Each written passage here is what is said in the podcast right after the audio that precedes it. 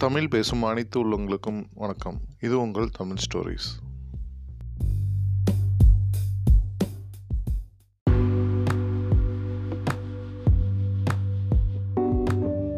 யார் முட்டாள்? ஒரு சிறுவன் ஒரு முடித்திருத்தும் கடைக்குள் நுழைந்தான். அப்போது அந்த கடைக்காரர் அங்கிருந்த வாடிக்கையாளரிடம் மெதுவாக சொன்னார் இந்த உலகிலேயே இவன்தான் மிகப்பெரிய முட்டாள் குழந்தை என்றும் அதை இப்போது நான் உங்களுக்கு நிரூபிக்கிறேன் என்றும் அந்த கடைக்காரர் சொன்னார். உடனே அந்த கடைக்காரர் ஒரு கையில் ஐந்து ரூபாய் நாணயத்தையும் மறு கையில் இரண்டு ரூபாய் நாணயத்தையும் வைத்து கொண்டார். அந்த பையனை அழைத்து உனக்கு எது வேண்டும்? என்று கேட்டார். அந்த பையன் இரண்டு ரூபாய் தான் வேண்டும் என்று பெற்றுக்கொண்டு சென்றான். அந்த கடைக்காரர் சொன்னார் பார்த்தீர்களா? இவன் முன்னேறவே போவதில்லை என்றும். கடைக்காரர் கடைக்கு வரும் வாடிக்கையாளர்களிடம் தினமும் அந்த பையன் கடைக்கு வரும்போதெல்லாம் இப்படி காசை தந்து கிண்டல் செய்து வந்தார். கடையிலிருந்து சென்ற அந்த வாடிக்கையாளர் அந்த பையனை ஒரு ஐஸ்கிரீம் கடையிலிருந்து வருவதை கண்டார். அந்த வாடிக்கையாளர் அந்த சிறுவனிடம் சென்று உன்னிடம் ஒரு கேள்வி கேட்கலாமா? என்றார். கேளுங்கள் ஐயா என்றான் அந்த பையன். ஏன் கடைக்காரரிடம் ஐந்து ரூபாய்க்கு பதில் இரண்டு ரூபாய் பெற்று கொண்டாய் என்று கேட்டார்.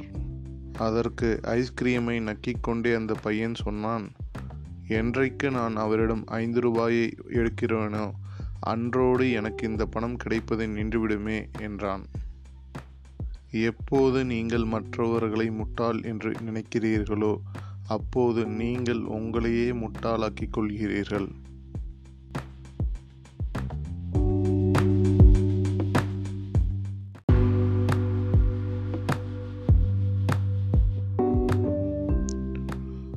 கஷ்டமும் அனுபவமும் தான் பேரறிஞர் ஜார்ஜ் பெர்னாச்சா தனது முதுமை காலத்தில் ஒரு நாள் மிகவும் நெஞ்சுவலியால் அவதிப்பட்ட போது தன்னுடைய மருத்துவருக்கு ஃபோன் செய்து நெஞ்சுவலி அதிகமாக இருக்கிறது. எனவே தன் வீட்டிற்கு உடனடியாக வருமாறு அழைத்தார். அதற்கு மருத்துவர் தன்னுடைய கிளினிக்கில் நிறைய நோயாளிகள் காத்திருக்கின்றனர். எனவே தன்னால் வர முடியாது என்றார். ஏன் நீங்கள் கிளினிக் வரக்கூடாதா? என்றார் மருத்துவர். அதற்கு பெர்னாச்சோவோ தன்னால் எழுந்து நடக்க முடியவில்லை. காஃபி போட்டு கூட குடிக்க முடியவில்லை. தொடர்ந்து நிற்கவே முடியவில்லை என்றார். சரி என்று மருத்துவரும் பெர்னாச்சா வீட்டிற்கு வந்தார். மாடியில் தங்கியிருந்த பெர்னாச்சாவை பார்க்க படியேறி வந்தார். ஷாவை காட்டிலும் முதியவராக இருந்த மருத்துவருக்கு மூச்சு வாங்க தன்னுடைய நெஞ்சை பிடித்தபடி சேரில் அமர்ந்தார். அதை பார்த்து பதறிப்போன பெர்னாச்சா எழுந்து சூடாக காப்பி போட்டு டாக்டருக்கு கொடுத்தார். அவரின் நெஞ்சை தடவிட்டபடி நின்றார். டாக்டர் காஃபி குடித்து முடித்து கூலாக தன்னுடைய பேப்பர் பேடை எடுத்து முப்பது பவுண்ட் பில் என எழுதி பெர்னாச்சா கையில் கொடுத்தார். பெர்னாச்சா சிரித்து கொண்டே டாக்டரை பார்த்து என்ன டாக்டர் இது? எனக்கு வைத்தியம் பார்க்க வந்த நீங்க நெஞ்சை பிடித்து உட்கார்ந்தீங்க. உங்களுக்கு நான் உதவி செய்ததற்கு எனக்கு பில் கொடுத்துருக்கீங்களே என்றார். அதற்கு டாக்டர் உங்களுக்கு பார்த்த வைத்தியத்துக்குத்தானே இந்த பில் என்றார். மீண்டும் டாக்டர் சொன்னார் ஃபோனில் நீங்கள் என்னிடம் என்னெல்லாம் பிரச்சனை சொன்னீர்கள்? எழுந்து நடக்க முடியவில்லை என்றீர்கள். இப்போது ஓடி வந்தீர்கள். உங்களுக்கு காபி போட்டுக்கொள்ள முடியவில்லை என்றீர்கள். இப்போ எனக்கும் காஃபி போட்டு கொடுத்தீங்க. தொடர்ந்து நிற்கவே முடியலன்னு சொன்னீங்க. இப்போ அரை மணி நேரமாக நிற்கிறீங்க. உங்கள் கஷ்டத்தை மட்டும் பார்த்தீர்கள். ஆனால் அவை பெரிதாக தெரிந்தது. இப்போ எனது கஷ்டத்தை பார்த்தால் உங்கள் கஷ்டம் மறந்துவிட்டது என்றார். வாழ்க்கையில் எல்லோருக்கும் கஷ்டங்கள் வரும். மற்றவர் கஷ்டங்களை பார்க்கும்போது நமக்கு பரவாயில்லை என்ற எண்ணம் தோன்றும்போது நாம் முன்னேற பாடுபடுவோம்.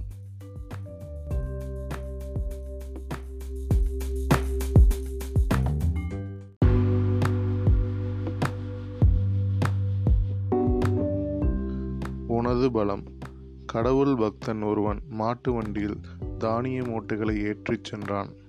மழைக்காலம் என்பதால் வழியெங்கும் சேராக இருந்தது. மாடுகளால் வண்டியை இழுக்க முடியவில்லை.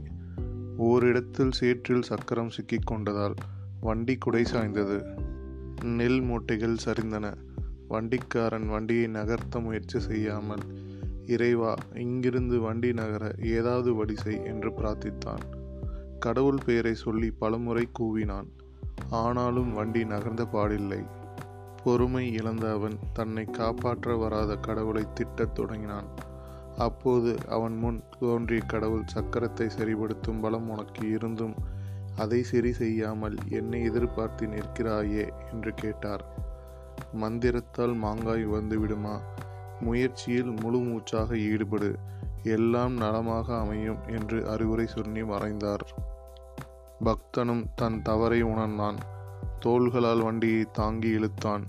சிறிது நேரத்தில் சக்கரம் சேற்றிலிருந்து மெல்ல நகர்ந்து வெளியே வந்தது. முயற்சி செய்தால்தான் கடவுள் அருள் செய்வார் என்பதை உணர்ந்த வண்டிக்காரன் இறைவனை வழிபட்டு புறப்பட்டான்.